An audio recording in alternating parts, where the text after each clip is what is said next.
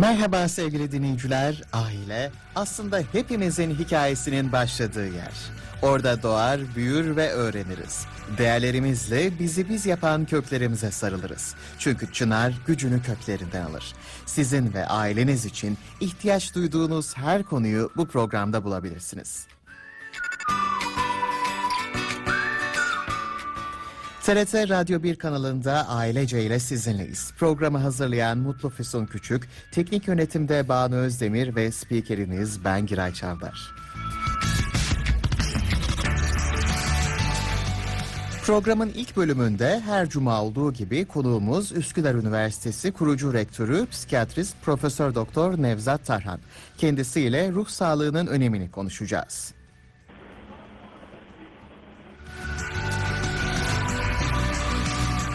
Programın ikinci bölümünde ise diyetisyen Derya Zümbülcan konuğumuz olacak. Mevsim geçişlerinde bağışıklık sistemimizi güçlü tutmanın önemini konuşacağız. Hazırsanız ailece başlıyor. Dinleyeceğiniz program bir tek...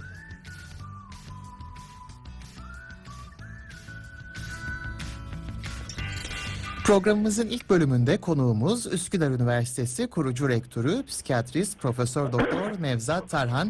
Kendisiyle ruh sağlığının önemini konuşacağız bugün. Hoş geldiniz Sayın Tarhan, günaydın. Günaydın, teşekkür ederim. İyi yayınlar diliyorum Giray Bey. Teşekkür ediyoruz.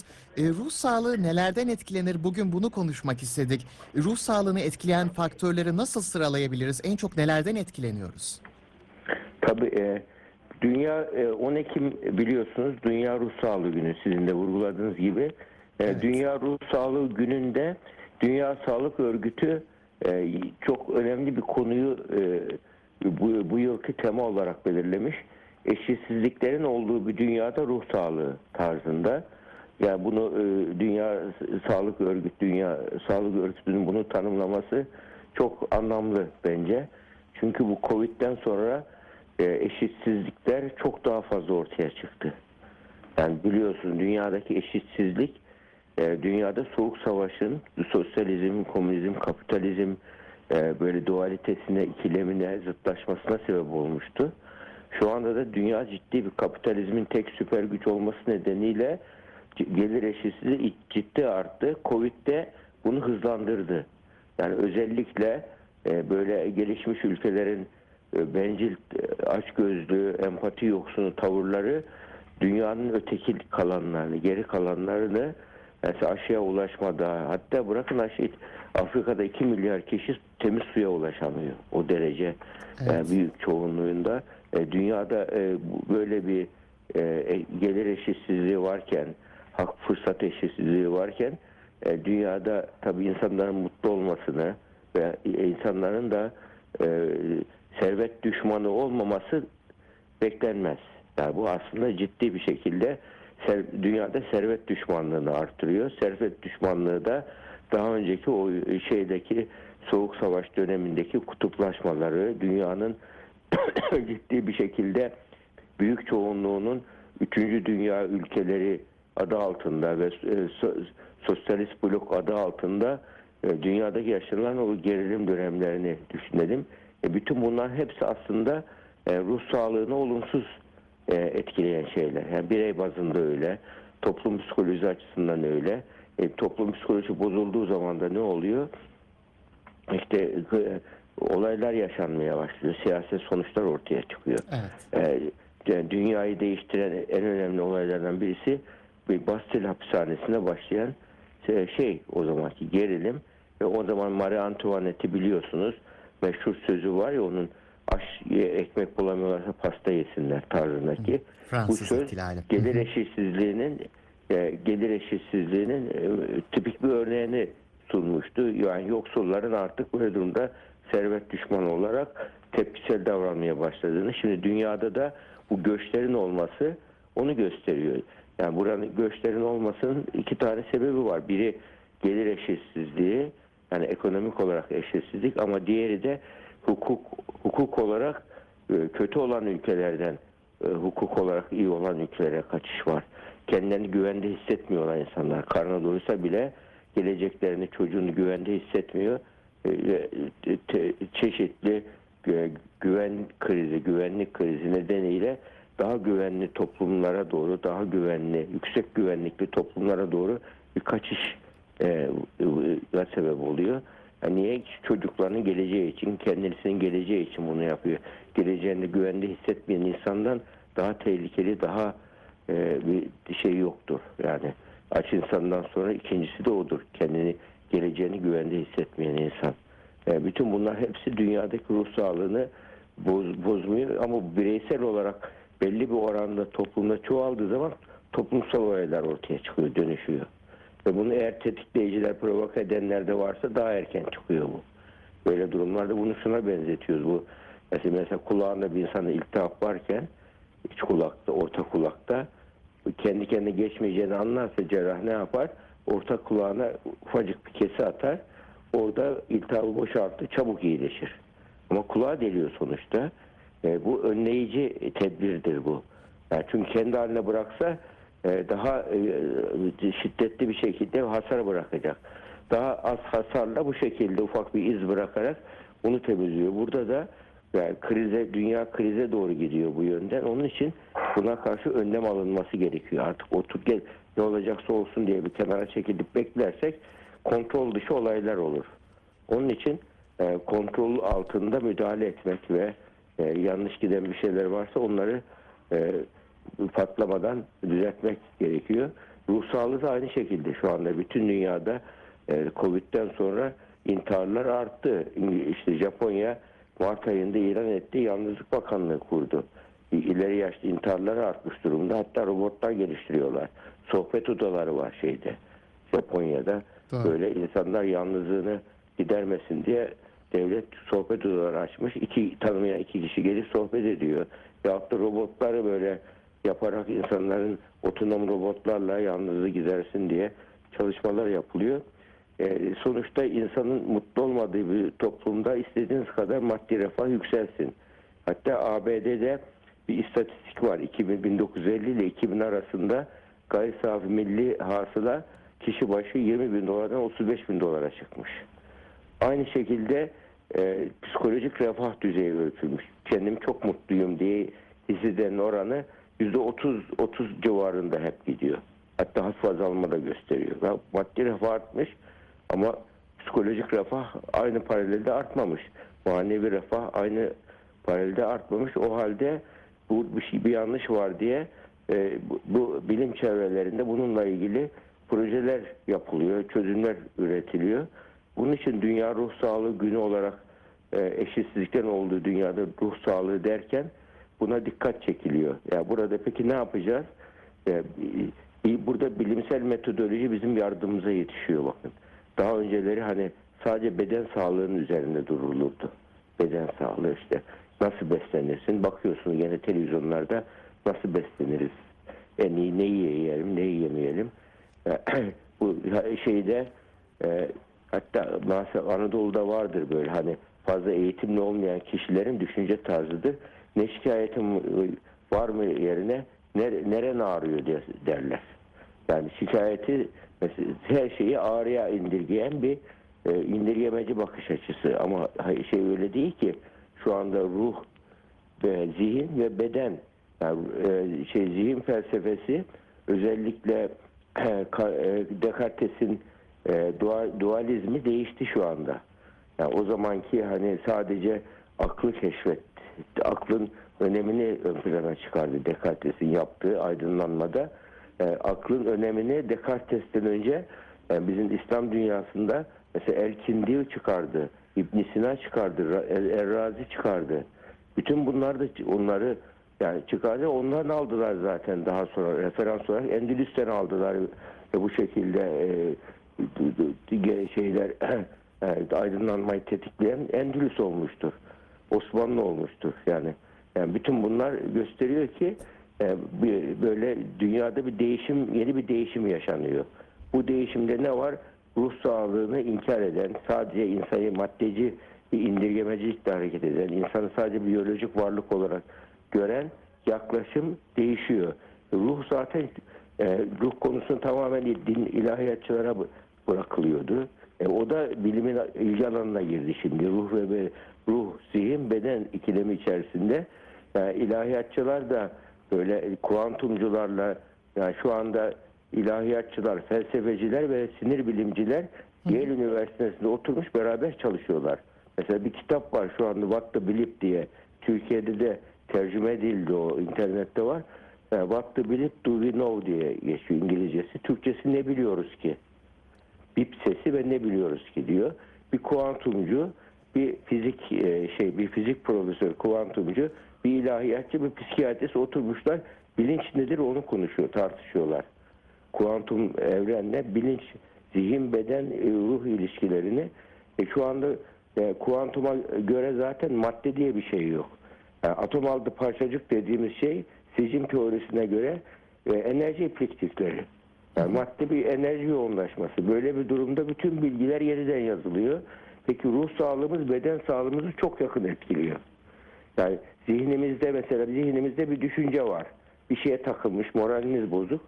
Yani spor yapmanız gerekiyor fakat hiç canınız istemiyor. Ders çalışmak istemiyor. Uykusuz musun, değilsin. Ve vücudun herhangi bir yerin ağrıyor mu? Bir sağlığı yok. Peki neden yapamıyorsun bunu? O zaman senin zihnin bedenine izin vermiyor bunu yapmaya. Bunu soruyoruz bak. Zihin bedene izin vermiyor. Çünkü beynimizin üzerinde bir zihin var. Zihnimizin üzerinde de bir ruh var. Böyle bir şey var, entegrasyon var. Böyle bir birbirine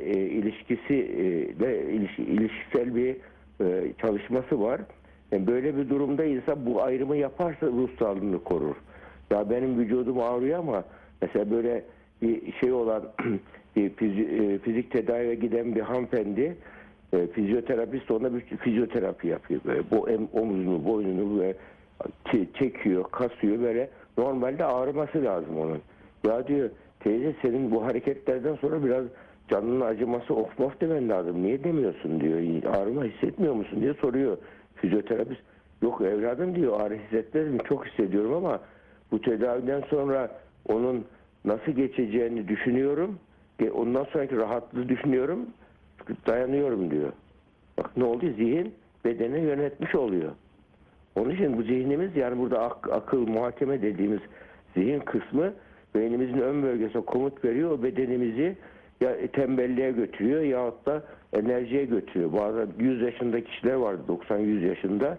Yani vücutları yaşlandığı halde enerjiktirler, aktiftirler. Evet. Bunlara bir bakıyorsun, Alzheimer'ı önleyen en önemli şey bu. Zihinsel yeni düşünce öğretmek, zihinsel aktivite, bedensel aktivite. Yani böyle ne kadar çok bir insan günde 5000 adımdan az olmamak üzere hareketlilik gösteriyorsa zihni hep böyle, ama olumlu bir uyanıklık içinde, stresli bir uyanıklık içinde değil. Yani amaca yönelik, hani bu accomplishment deniyor pozitif psikolojide, küçük başarıları hedefleyecek. Bir işi bitirmenin tatminini yaşayacak.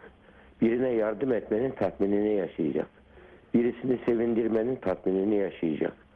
Yani bu küçük tatminler, böyle küçük başarılar, bunlar o kişiyi beyinde mutluluk hormonu salgılatıyor. Yani bunlar ruh sağlığının, yani buna şey deniyor işte, psikolojik sağlamlık deniyor şey olarak. Yani daha önce ruh sağlığı diyorduk, şimdi psikolojik sağlamlık demeyi daha çok tercih ediliyor. Çünkü ruh sağlığı dediği zaman ruh hastalıkların olmaması anlaşılıyordu. Halbuki ruh sağlığı hastalıkların olmamasının dışında kişinin yeni ruhsal patolojilere, başka hastalıklara karşı da dirençli olabilmesi, well-being olabilmesi, iyilik halinin olabilmesi, resilience yani dirençliliğin olması, esnekliğin olması. Bütün bunları öğrenirse kişi, yani stres yönetimi yapabiliyor, gelecekle ilgili daha anlam peşinde koşabiliyor. Hayatında bir anlamsız yaşayan bir kimse şuna benziyor. Yani anlam burada çok önemli ruh sağlığı için. Onun için söyleyeyim. Sonra sizin sorunuz varsa ona geçebiliriz. Şöyle diyor, anlam peşinde koşan bir kimse böyle limandan çıkan, nereye gideceğini bilen gemi gibidir. Nereye gideceğini bildiği için rüzgar ona yardım eder. Ama bir gemi limandan çıkmış ama nereye gideceğini bilmiyor. Rüzgar onu istediği yöne sürükler. Yani insan hayat yolculuğuna çıkarken de böyle stratejik hedefleri olacak. Kısa vadeli hedefleri olacak. bunları yoksa insan, hiç uzun vadeli hedefi yoksa, hedefi sadece yemek, içmek, üremekse, o zaman bunlar hayvansal hedefler oluyor. Temel psikofizyolojik ihtiyaçlar içerisinde yemek, içmek, üremek.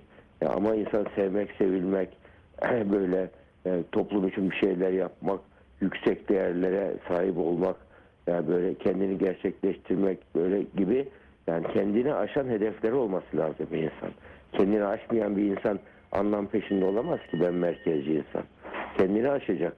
Ülke için, insanlık için, gelecek için, hayatın sonuna geldiği zaman nasıl bir iz bırakmak istiyorsun, nasıl bir hayata imza atmak istiyorsun, nasıl bir hikaye bırakmak istiyorsun, bunları insan düşünürse böyle durumlarda hem de içerisindeki o hesap verme duygusu, sorumluluk duygusunu da kaybetmemiş olur.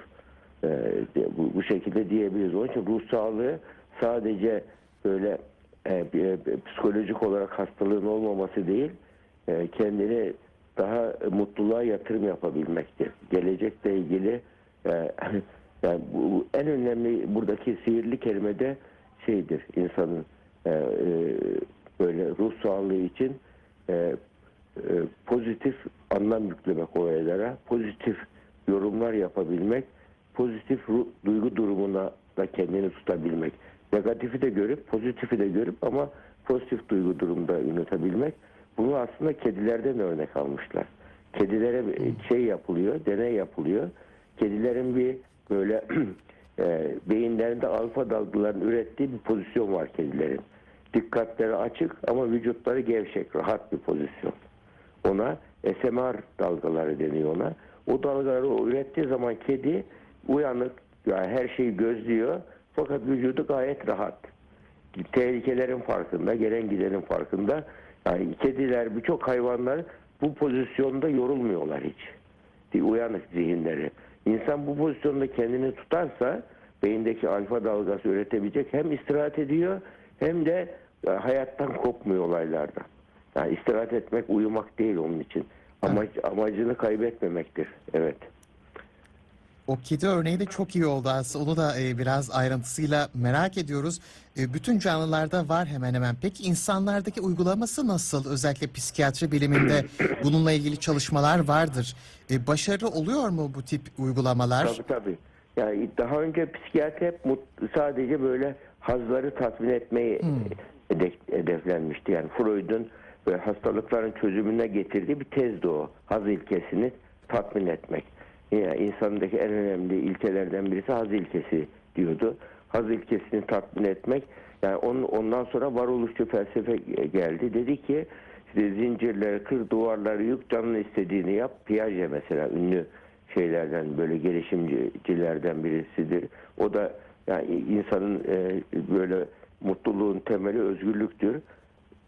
Sınırsız özgürlük olmalı ve mesela Amerika'da bununla ilgili özel açık sınıflar geliştirildi. Açık sınıflarda herkesin, açık sınıflarda okuyan öğrencilerde yani teşekkür etmeleri yasak.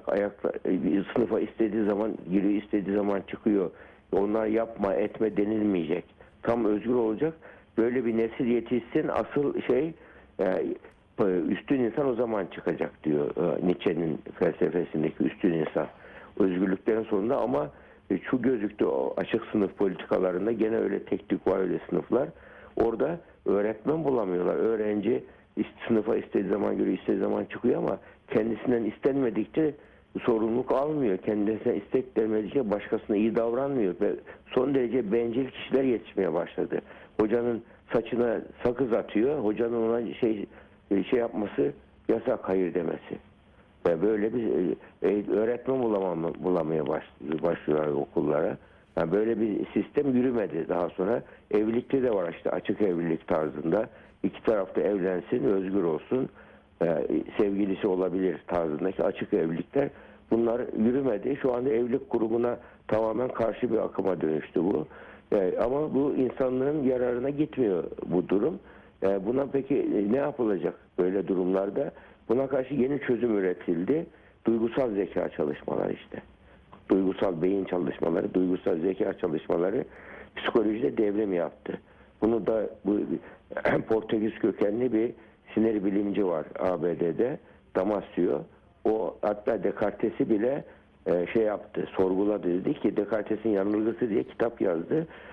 Burada Descartes'in o düşünüyorum o halde varım diyen felsefesi yanlıştır. Çünkü sadece insan düşünen bir varlık değil, hisseden bir varlıktır ve beynimizin duygulardan sorumlu alanları var diyerek duyguların eğitimini de yapmamız gerekir. Yani duyguların eğitimini böyle kendi haline bırakılamaz diye bir şey oldu. Bu bilimsel olarak kanıtlar olunca bütün teoriler değişti, şimdi yeniden yazıldı. Bilim buna karşı mutluluk bilimi diye, hatta Yale bunu geçen Mart'ta New York Times haber yaptı. Geçtiğimiz Mart ayında iyilik bilimi adı altında şeye duyurdu. Bütün 3,5 milyon kişi Yale Üniversitesi'nin bu pozitif psikoloji mutluluk bilimi dersine kayıt yaptırmış. Düşün, 3,5 milyon kişi. Yani onun üzerine haber oluyor, bu kadar insan kayıt yaptı. Yani insanlık bu konuda arayış içerisinde. Varlıklı, zengin, çok şeye sahip ama mutlu değil, intihar var. Ve tadacak her şeyi tattım ama ona rağmen gene de mutlu değilim diyerek kişi şey yapıyorlar insanlar. Yani artık yaşamın böyle bir 10 sene daha yaşasam niye yaşayayım ki, her şeyi tattım deyip intihar ediyor. Yani bu gibi vakalar artması üzerine insanın hayatındaki zevk peşinde koşmak yaşam amacı değildir. Yaşam amacı insanın anlam peşinde koşmaktır. Peki o anlam nasıl olacak? Tolstoy da onu çok güzel söylüyor. Ölümünü değiştiremeyeceği bir anlam peşinde, arayış içindeyim diyor. Ölümünü değiştiremeyeceği. İnsan bu durumda spiritüaliteyi keşfetti insan olup. Yani ruhsallığın ötesinde de maneviyatı keşfetti. Yani ölüm ötesi gerçekliği keşfetti. Hatta o şeylerden birisi diyor ki, yani ben diyor uçağa bakıyorum diyor, bir de kuşa bakıyorum diyor. Birisinin bir tasarım ürünü olduğunu kabul ediyorum uçağın diyor. Kuşun tasarım ürünü olmadığını nasıl inanabilirim ki ben diyor. Muhakkak bir tasarımcısı olmalısı diyor. Şu anda şeyde devrim yapan ikinci bir görüş, kuantumdan sonra çıkan evrimin yeniden evrilmesi. Yani akıllı tasarım. Şu anda ABD'de birçok okulda akıllı tasarım dersi şey dersi olarak okutuluyor. Evrim dersine alternatif olarak okutuluyor. Yani o da var, bu da var. İkisi de bu varoluşu açıklıyor. Akıllı tasarım olması gerekir evreninde tarzında. Akıllı tasarım olması gerekir tarzında söylüyor ve bu şekilde bütün bunlar, yani bilim şey yapıyor. Hakikat arar bilim. Hakikat arar, kanıtlarsa hüküm verir. Kanıtlamazsa bilmiyorum der. Yani şu anda yani deney üstü bir gerçekliğin olmadığı, akıllı tasarım olmadığı kanıtlanabiliyor mu? Tam tersi, olduğu kanıtlanıyor. O halde bilim kanıtlandığı zaman kabul eder. Mesela akıl yürütme o kadar önemli ki, mesela Galileo nasıl bulmuş? Herkes dünya düz biliyor o dönemde. Galileo nasıl bulmuş? Yorumlarla bulmuş. Yani uzaktan gemi geliyor, önce baca gözüküyor. Sonra güverte gözüküyor. Sonra gövdesi gözüküyor. Diyor ki ya bu yuvarlaksa ancak böyle olur diyor. Aklıya dünya yuvarlak olmalı diyor. Tabi erken bunu söylediği zaman bütün ezberler bozuluyor. Bozulduğu zaman idama karar veriliyor. Yani idamdan sonra fikrinden vazgeçersen idam etmeyeceğiz diyor. Vazgeçiyor ama yolda giderken diyor ki siz kabul etseniz etmeseniz dünya dönüyor diyor. Biliyorsunuz. Bu akıl yürütmeyle şu anda aynı şekilde akıllı tasarımla bir yaratıcının varlığı çıkıyor ortaya. Çünkü bunu neden söylüyorum Ruh Sağlığı Günü'nde?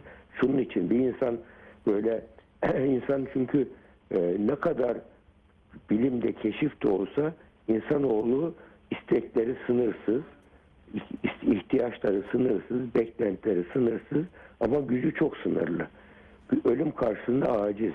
Bak Covid karşısında aciz kaldık. Birçok olaylar karşısında aciz kaldık. Böyle durumlarda her şeyi bilen, her şeyi kontrol eden, yüksek bir güce inanan bir kimse bu inanmanın verdiği huzuru, dinginliği kazanıyor. Yani ruh dinginliği böyle kazanılır. Zihin sağlığı böyle kazanılır. Beden sağlığı böyle kazanılır. Onun için yüksek bir güce, buna Minnesota modeli var tedavide kullandığımız bizim bağımlılıkta özellikle. O yöntemde basamak 12 basamaktan birisi de şeydi. Yüksek bir güce de bağlanmak. Bu koruyucu melek olur, zihinsel sığınak olur. Kişi neye inanıyorsa Yani yalnız olmadığını hissettirecek bir yüksek bir güce bağlanmak. Onun için bu bir şeydir. Şu anda insanın psikolojik ihtiyacı, ruh sağlığı için kendini ölüm diye düşünen bir kimse, yani öldükten sonra hayatın olduğunu, ondan sonra yapılan iyiliklerin karşılıksız kalmayacağını, kötülüklerin de bedellerini ödeyeceğini düşünürse insan o anda çözümsüzden çözüm buluyor, anlamı yakalıyor. Anlam yakalayabilmek için de bu spiritüalite çok önemli. Bu da Ruh Sağlığı Günü'nde bunu da vurgulamak istedim. Peki. Evet. Çok teşekkür ediyoruz Sayın Tarhan. Çünkü psikiyatri biliminin de ucu bucağı yok. Çok geniş bir alan haftalara ayırdık. O yüzden de bugün ruh sağlığının önemini konuştuk. Çok teşekkür ediyoruz. Haftaya yine görüşmek dileğiyle. Kolaylıklar. İyi yayınlar.